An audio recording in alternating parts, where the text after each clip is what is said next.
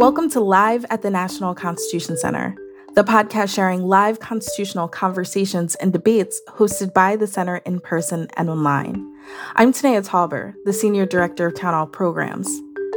This episode is the first in a three part series exploring the evolution of judicial independence in America and its critical role in our democracy from the founding to present day. Part 1 explores the founders' intentions surrounding the establishment of the federal judiciary and the role of the courts during the nation's formative years, with award winning historians Mary Sarah Bilder of Boston College Law School and Jack Rakove of Stanford University. Jeffrey Rosen, president and CEO of the National Constitution Center, moderates.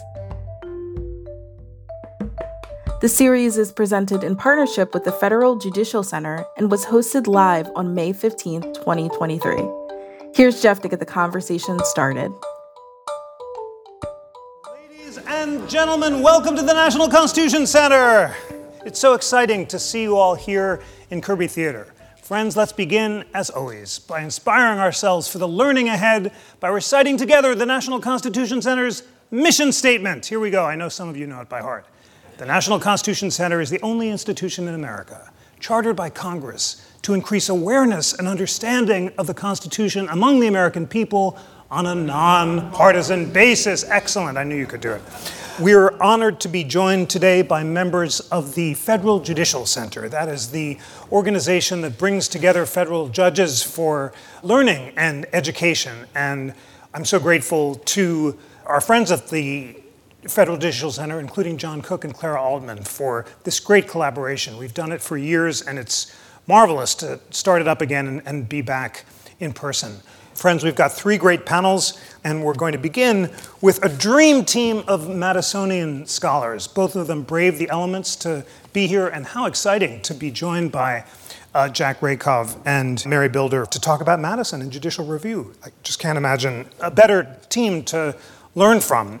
Mary Sarah Bilder is Founders Professor of Law at Boston College Law School. She's the author of three books, including the definitive and wonderfully titled Madison's Hand Revising the Constitutional Convention, the Transatlantic Constitution, Colonial Legal Culture, and the Empire, and most recently, Female Genius Eliza Harriot and George Washington at the dawn of the Constitution.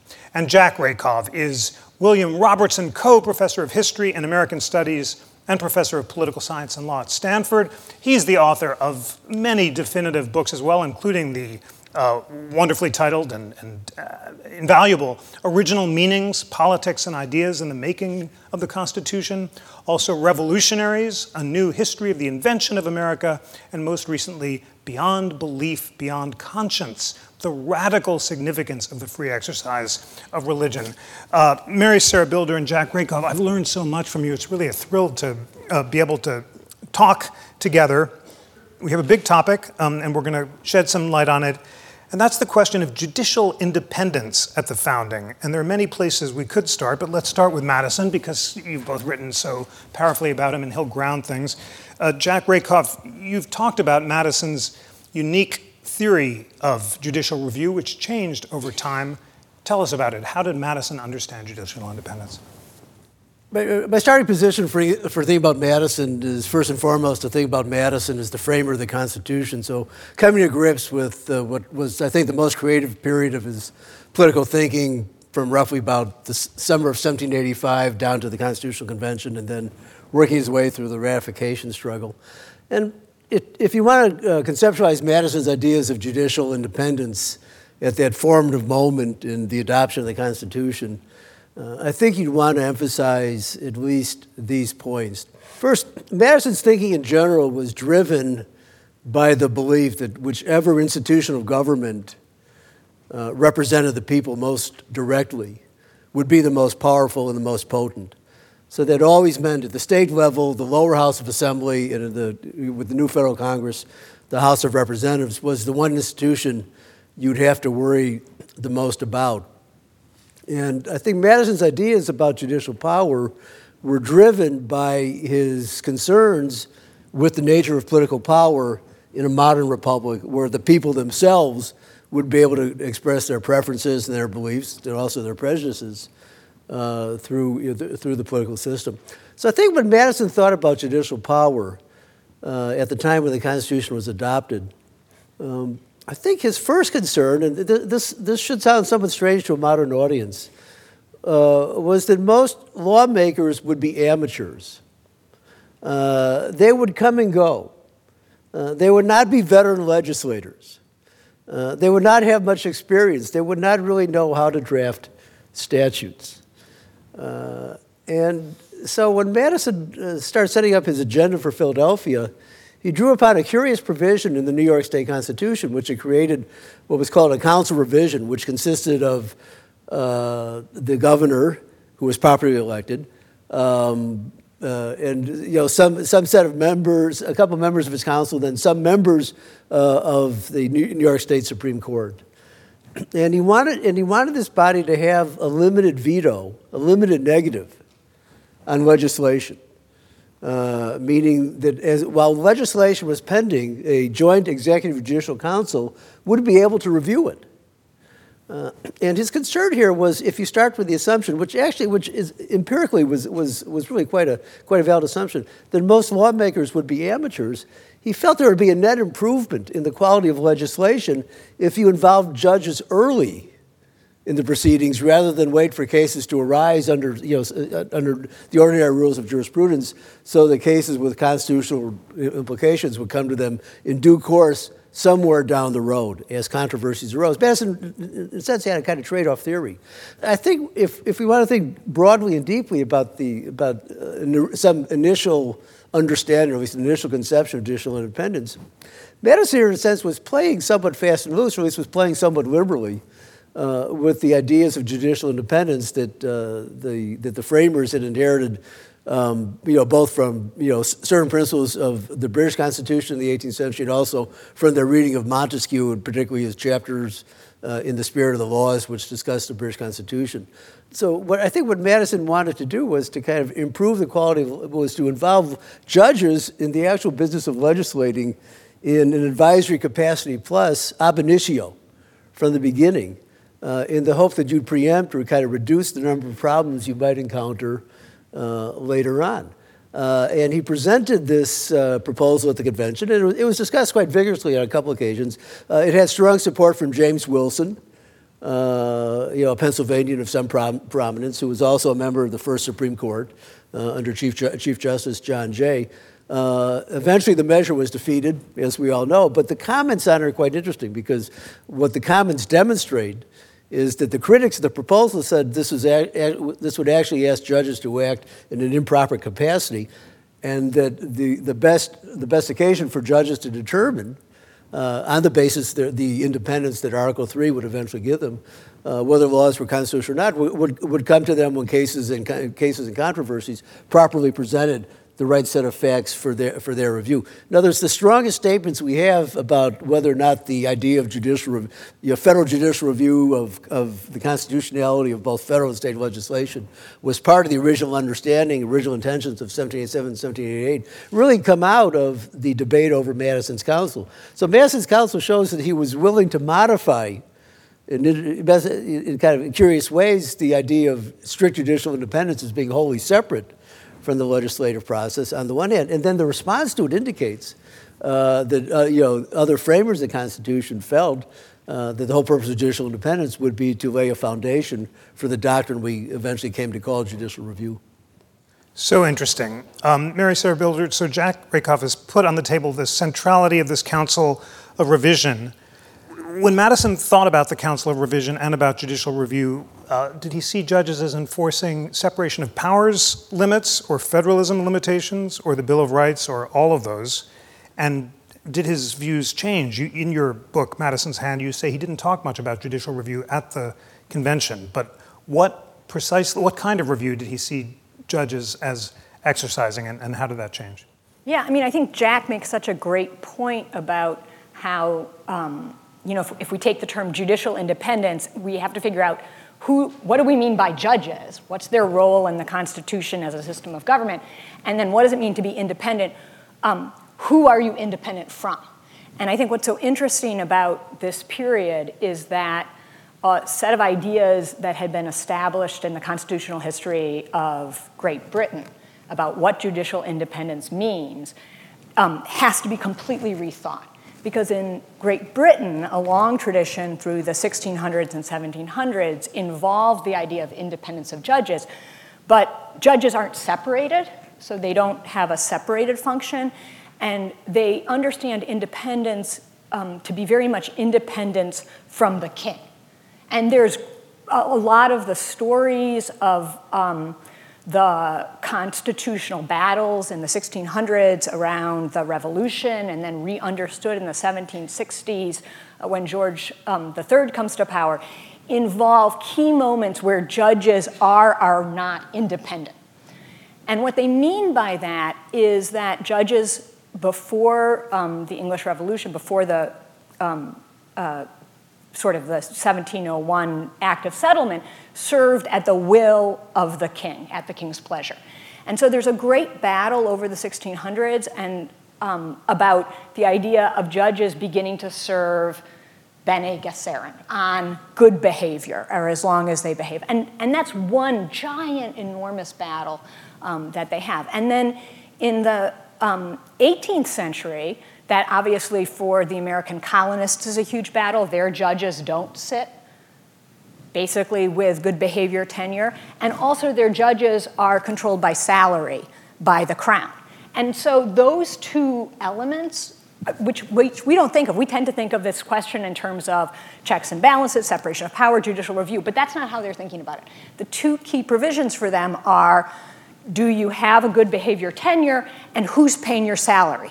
And can it be reduced? And those are the two complaints in the Declaration of Independence about the judges are the judges have been made to be at the will of the crown because they don't have good behavior tenures and they serve um, and their salaries can be changed. And in that sense, if we think about the framing, Madison's just, he's just not, inter- sorry, he's just not that interested in the judiciary. He thinks the Council of Revision will pick up a big part of um, the job with respect to what we would think of, of review of congressional legislation. And he assumes that the negative Congress will review um, state legislation. And he actually complains to Jefferson at the end of the convention that one of the biggest problems with the Constitution is the loss of this congressional review of state legislation, which is what the Privy Council had done in the colonies. And, and, but what they do build into Article 3 which is very under imagined, is those two key provisions that judges are going to serve um, uh, on good behavior, which we come to construe as lifetime tenure, and their salaries can't be reduced in office. And the idea there is, therefore, judges are going to be independent, but in the world where what you're being independent of the crown that's one understanding of independence. What does it mean to be independent when power lies in the people? And that, of course, is the whole problem, is, is when power lies in the people, when you understand the Constitution to be the will of the people, when you understand all the branches to be the will of the people, who are you independent of becomes a much more complicated problem. And I think that um, a lot of the early period is trying to work out what does this tradition of judicial independence look like now that authority is in the people, as opposed to the crown, where it's, where it's sort of easy. You're either with the crown or you're against the crown.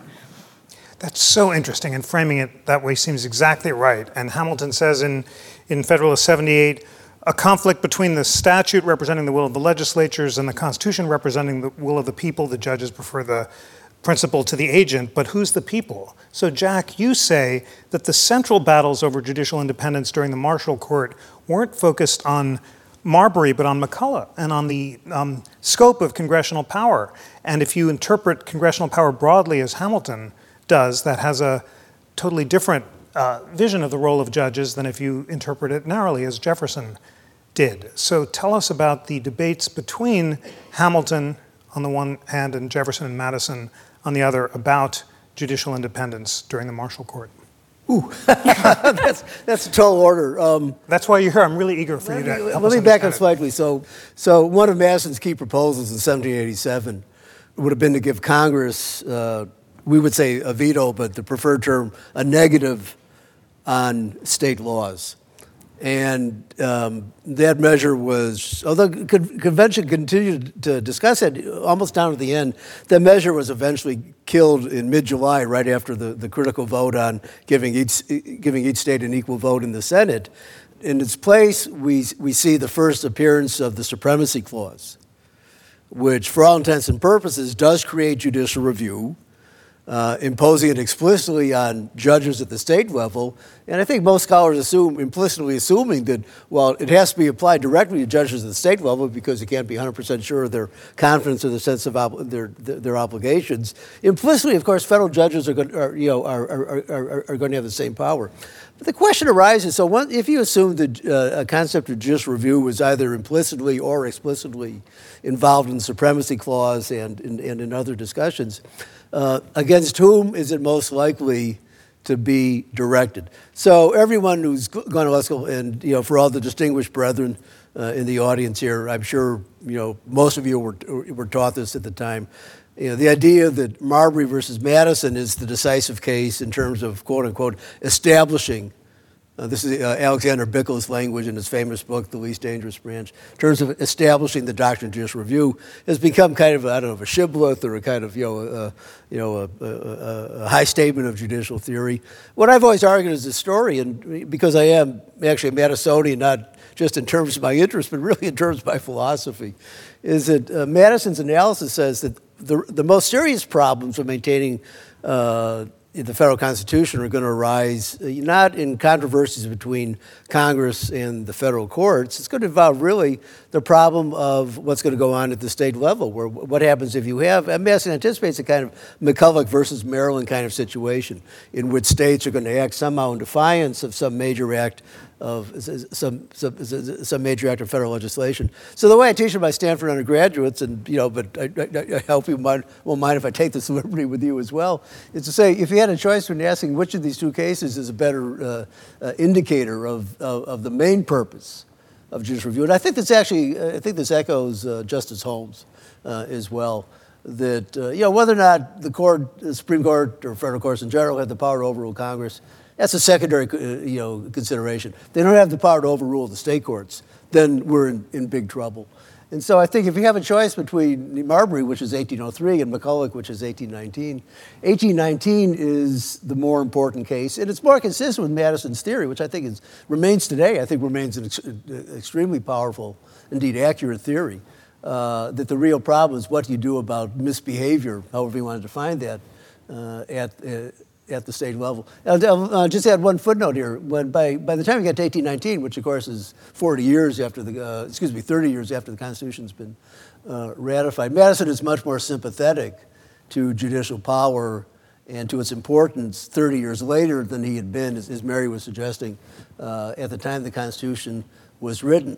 What he remains nervous about, and Jeff, this will tie in to your question, is he doesn't mind the, the holding in uh, uh, McCulloch in, in, in, the abstract, but he doesn't like uh, Marshall's reliance on the broad Hamiltonian reading of the necessary and proper clause. Uh, because Madison, by Madison's way of analysis, both going back to the late 1780s, early uh, 1791, the famous debate over the bank, uh, if Madison's main concern was to how do you get the legislature to try to limit itself, to teach the legislature that the necessary and proper clause is, is wide open uh, is really is essentially an, an, invitation to legislate with as much discretion uh, as as you want to exercise. That would run against Madison's underlying concern that the legislative power remain the most dangerous element, or what he called the impetuous vortex. In Federalist 48, the impetuous vortex of the legislature remained the most serious source of constitutional imbalance. So he, I think he was amenable to the holding in McCulloch in general, but he didn't like Marshall's reasoning because Marshall was a, you know, was a full-blown Hamiltonian, you know, in, 17, uh, in 1819, as he'd been pretty much in 1789, uh, and he didn't, want, he, he, he, didn't want that kind of broad Hamiltonian reading of necessary and proper to prevail. Fascinating. Can I ask you, Mary, to say more about the difference between Hamilton, Madison, and Jefferson? Jefferson and Madison, unlike Hamilton, want a Bill of Rights, and Jefferson says the courts will enforce it, and then, and yet in the Marshall era, Jefferson ends up siding with Spencer Roane about the most radical questioning of judicial power to revisit state court decisions. My, my broad question is were, were Madison and Hamilton and uh, Jefferson being opportunistic and, and basically shifting their views about judicial review based on whether they like the results, or did they have a, a, a different vision of what kinds of rights judges should enforce?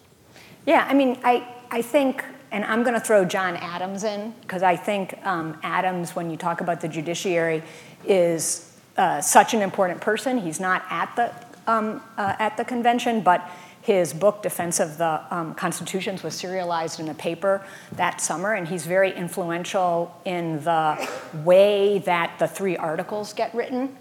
And so I think if you, th- if you think about what happens in the period between, um, let's say, 1787, 1789, and up through, if you take to 1820, so that's a, you know, it's almost a 50 year period. And um, uh, one of the things that happens is, is is the judiciary um, begins to figure out what should its role be because again coming back to article 3 which is the smallest article and, and you know article 1 congress has lots of specifics in it. Article 2 about the executive has more has quite a few specifics. Article 3 doesn't have a lot of specifics. It just says there's one supreme court. And, um, and so a lot of what happens in this period is everybody's trying to sort out what should the judiciary do, particularly what should the judiciary do, the federal judiciary do, with respect to the rest of the constitutional system. And if you think about um, Federalist uh, 78, Hamilton's view on that, one of the things that I think is really interesting is if you read Federalist 78 very carefully, Hamilton says, um, uh, the judiciary is not going to be that dangerous for the political rights in the Constitution.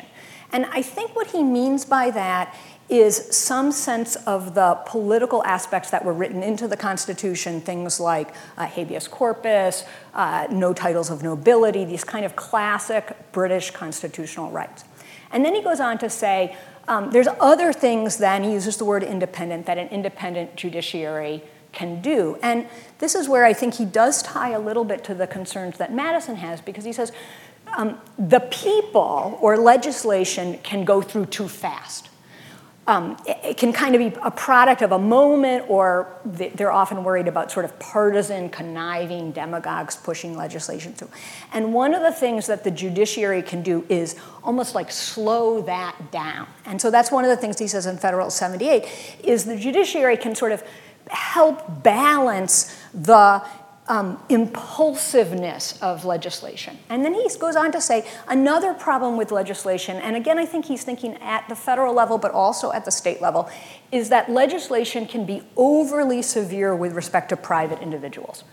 And one of the things the judiciary can do is help mitigate that severity. And he says if the judiciary sort of um, slows things down, mitigates the severity, pulls things in, that will actually in turn encourage legislation to be more careful and more specific. And so, in some ways, he's seeing it as a sort of back and forth in what Adams would have assumed was the more important thing, a sort of checks and balance kind of, of way. And so, I think that one of the interesting things, if we think about that aspect of you know, this topic of judicial independence, what, what sort of the role of judges is the Supreme Court justices in this period are trying to figure out what does it look like for their role. And um, under the First Judiciary Act, there are no circuit court judges. There's only district court judges and the Supreme Court judges. There are six of them. My students are always like, how did that work? I'm a big fan of an even number of justices on the Supreme Court, but um, because you don't have a like majority rule situation. But um, but but they're trying to figure out what does it mean to be a judge. And one of the things they begin to do over this period is try and and focus on how does judging look different than ordinary politics. And so, a lot of what they do in this period that begins to establish this idea of judicial independence is they turn work down. So, you know, can you give advisory opinions? No, you can't give advisory opinions. Uh, how about you solve all the problems of who gets pensions? No, we're not going to do that. You know, like literally, the beginning of the court is like, yeah, no, we're not doing that, we're not doing that, we're not doing that, and that also we're not going to do. And Washington keeps being like, how about you guys do this? No, we're not going to do that. Um, and But what they do do in that space, and Marshall's a very important aspect of this, is they begin to develop this idea that, that judging is its own important task. And it's its own important task in thinking about what it means to be judges for the people interpreting a people's constitution. But even in this period, um, judging federal, the federal judiciary looks very different than we do today. Because I think today, if we think about what being an independent judiciary looks like, we often think of the Supreme Court and we think of the Supreme Court's big building, but they don't have that building until the 20th century, right? I mean, that building is a product of um, when you get a president who decides to be a Supreme Court justice and then decides, wait, well, how come we don't have a building? The judiciary is embedded in some ways inside Congress. So, all through the um, 19th century, the judiciary is sitting, the federal judiciary, the Supreme Court, is sitting inside of Congress. And so, there's a way in which our understanding of this very clear separation is, I think, much more a product of the 20th century than it is in this early period. And that's why I think, sort of, um, they assume there will be judicial review powers. Everybody gets that there's judicial review powers. The, um, the Privy Council had always um, uh, bounded what the colonial legislatures and colonial courts could do. But what that means in a world where everybody, every branch is claiming to be interpreting on the side of the people feels different. And so, what happens for the federal judiciary that's just incredibly difficult is trying to figure out how do you not become the king in the room, right? How do you not insist that we're just doing this and we're really the ultimate will?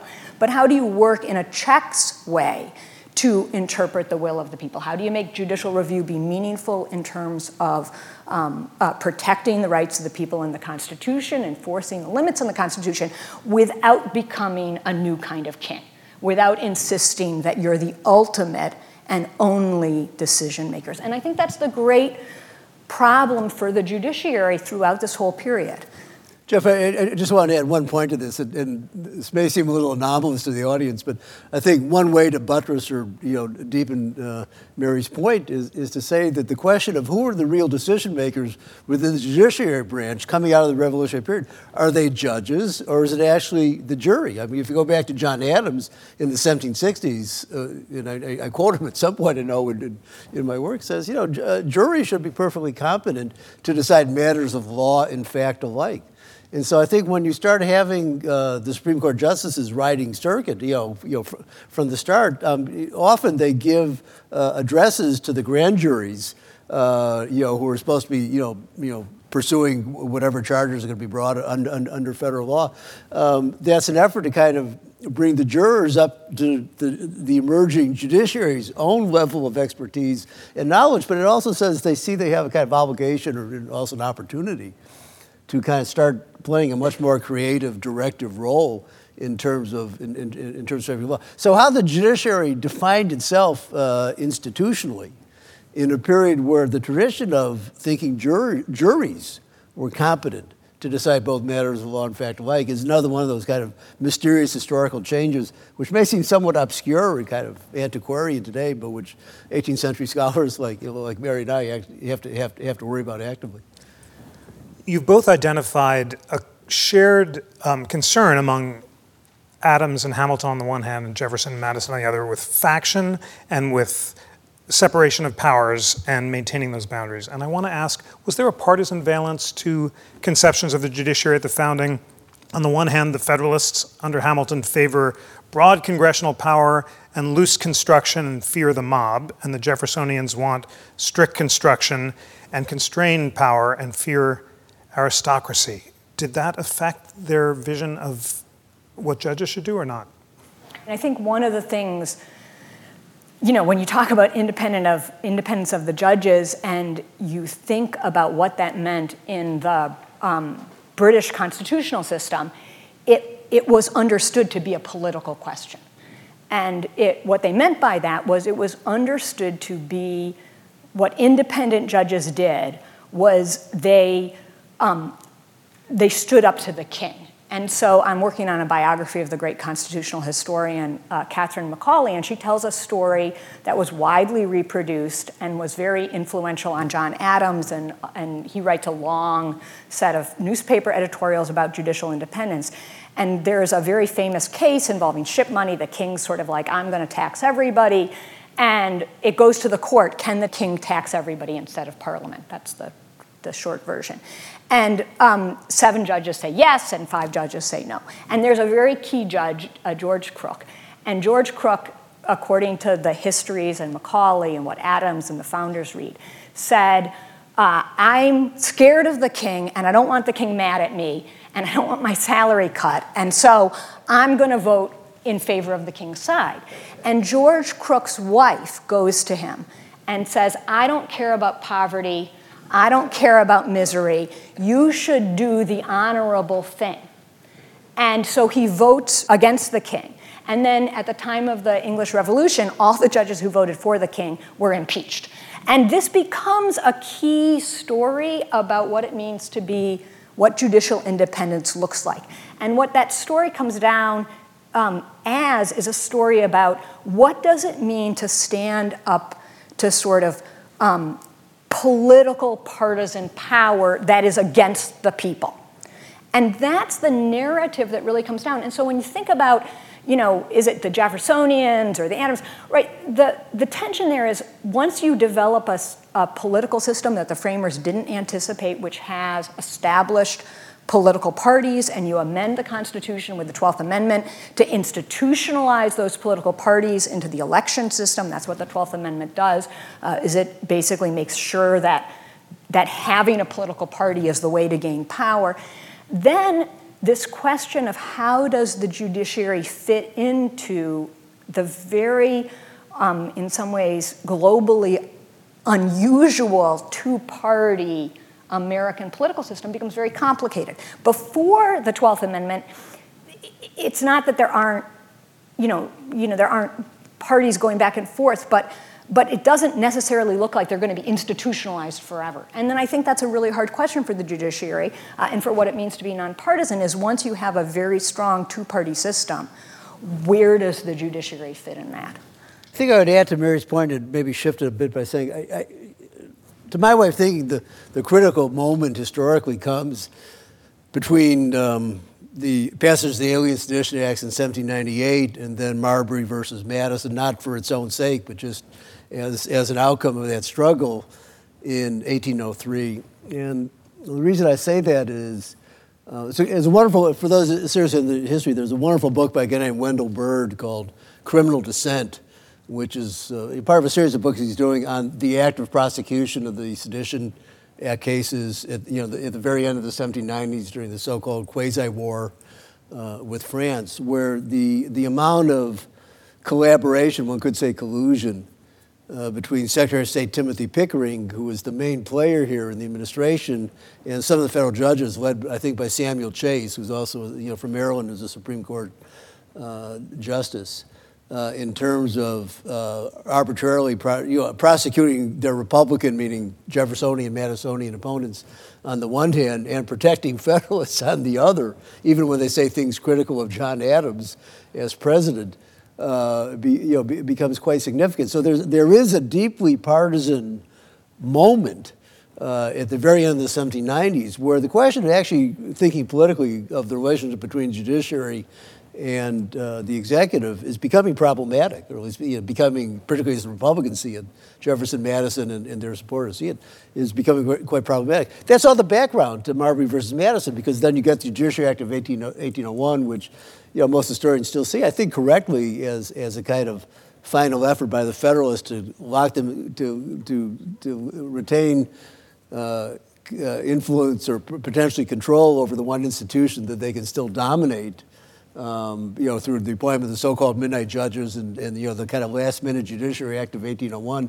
The party's about to go out of power, but they want to lock themselves into, at least give themselves some deeply entrenched stake in national government, uh, you know, through the judiciary. I mean, that's all the political background to, to, Marbury. So Marbury becomes an interesting case, not, not, not, I think, because of its great doctrinal significance, not because of the way it's still taught in many law schools, but as a, as a consequence and an illustration of you know how deeply entrenched. And of course, it's I mean it's it, uh, the, the, the, partisan relationship was. It is. It's also worth going back and saying in, in 1789 when Washington starts um, you know making nominations for you know the, both the Supreme Court and the federal district courts, the question of loyalty to the new regime.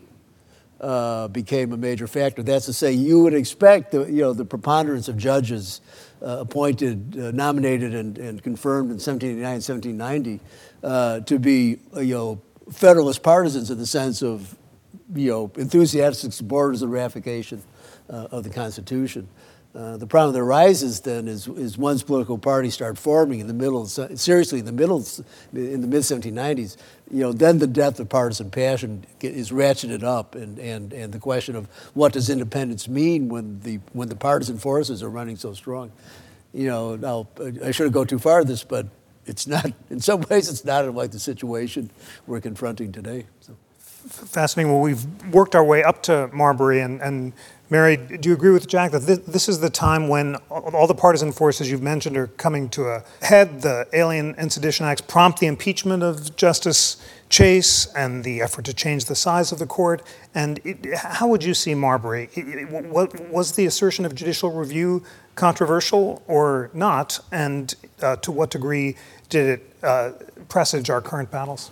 Yeah, no, I, I think the, I mean, I think the sort of current scholarship here is, is pretty clear that um, everybody assumes there's judicial review. Nobody's interested in that part of the opinion. And, um, and in some ways, that's not even really what Marshall's talking about.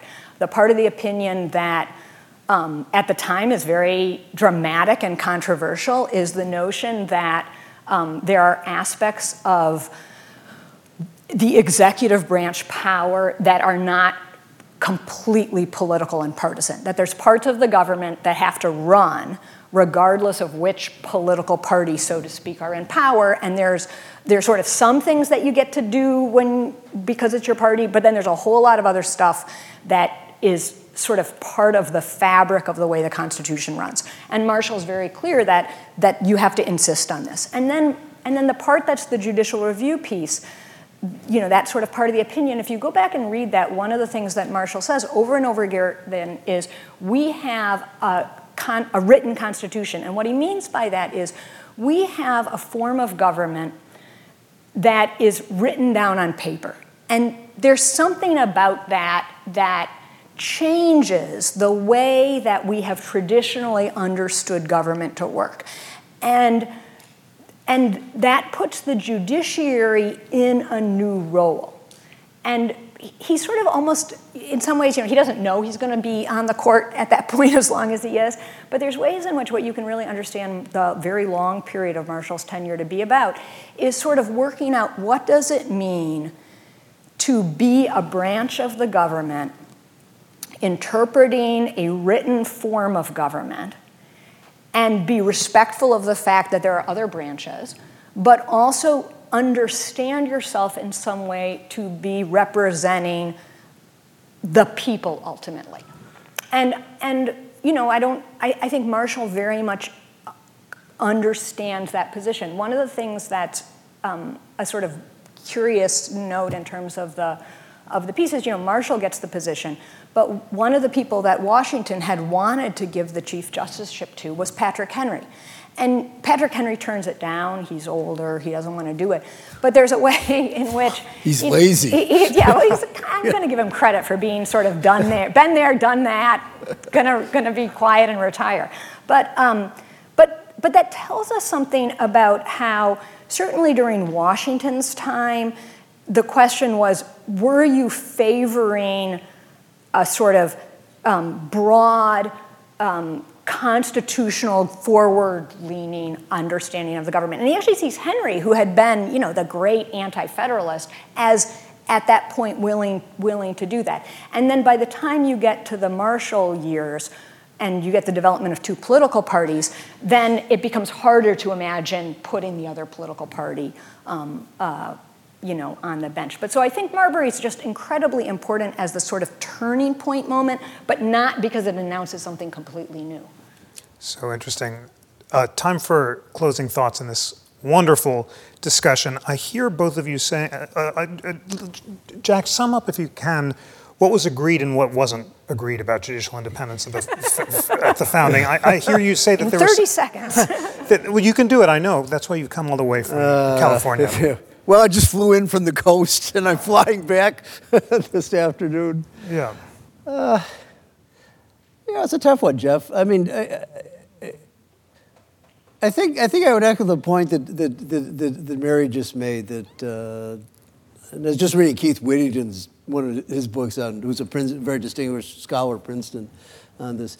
Uh, I think the novelty of the acceptance that the Constitution was law, not just in the new American sense of the term, that's to say, supreme fundamental law which regulates everything government can do thereafter uh, under its directions, but it was also law in a more conventional sense. It, it, the document was there, it had to be interpreted, you had to know, you, you had to develop rules for its interpretation. Uh, that became the foundation for the development of a distinctively American conception of the judicial function. Um, I happen to think, and you know, this, uh, this will be my last provocation, that it's helpful for us to think and Mary might disagree with this, I'm not sure, uh, based on what you said about Macaulay, but it seems to me the idea of constitutional law per se is an American invention.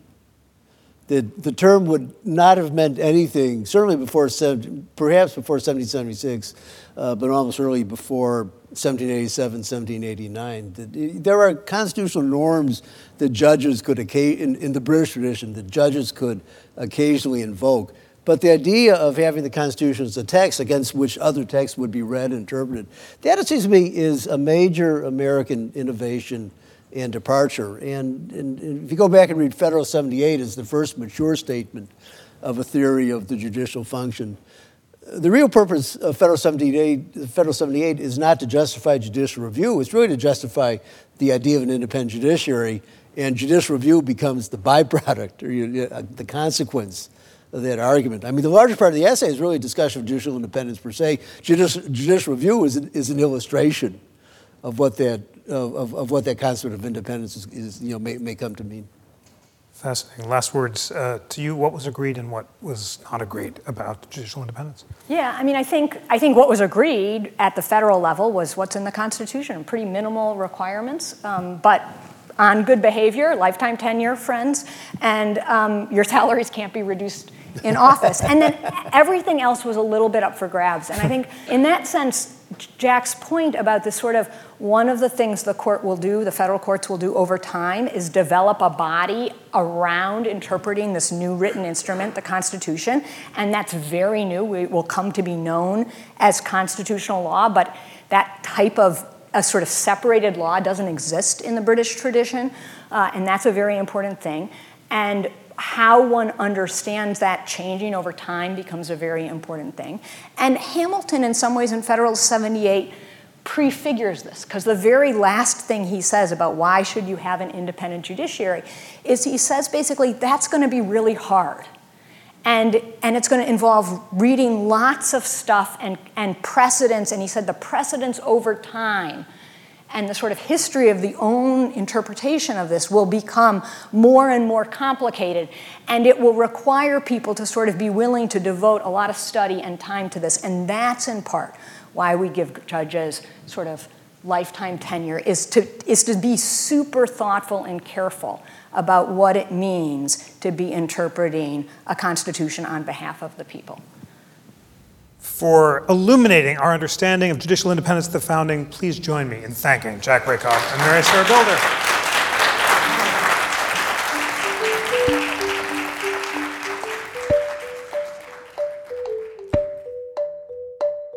This episode was produced by John Guerra, Lana Ulrich, Bill Pollock, and me, Tanaya Tauber. It was engineered by the National Constitution Center's AV team. Research was provided by Lana Ulrich. Join us next week for part two of this series, where we explore judicial independence in the 20th century and some key Supreme Court rulings from that period. Visit us online for a full lineup of exciting programs and register to join us virtually at constitutioncenter.org. As always, we'll publish those programs on the podcast, so stay tuned here as well, or watch the videos. They're available in our media library at constitutioncenter.org slash media library. Please rate, review, and subscribe to Live at the National Constitution Center on Apple Podcasts or follow us on Spotify. On behalf of the National Constitution Center, I'm Tanaya Tauber.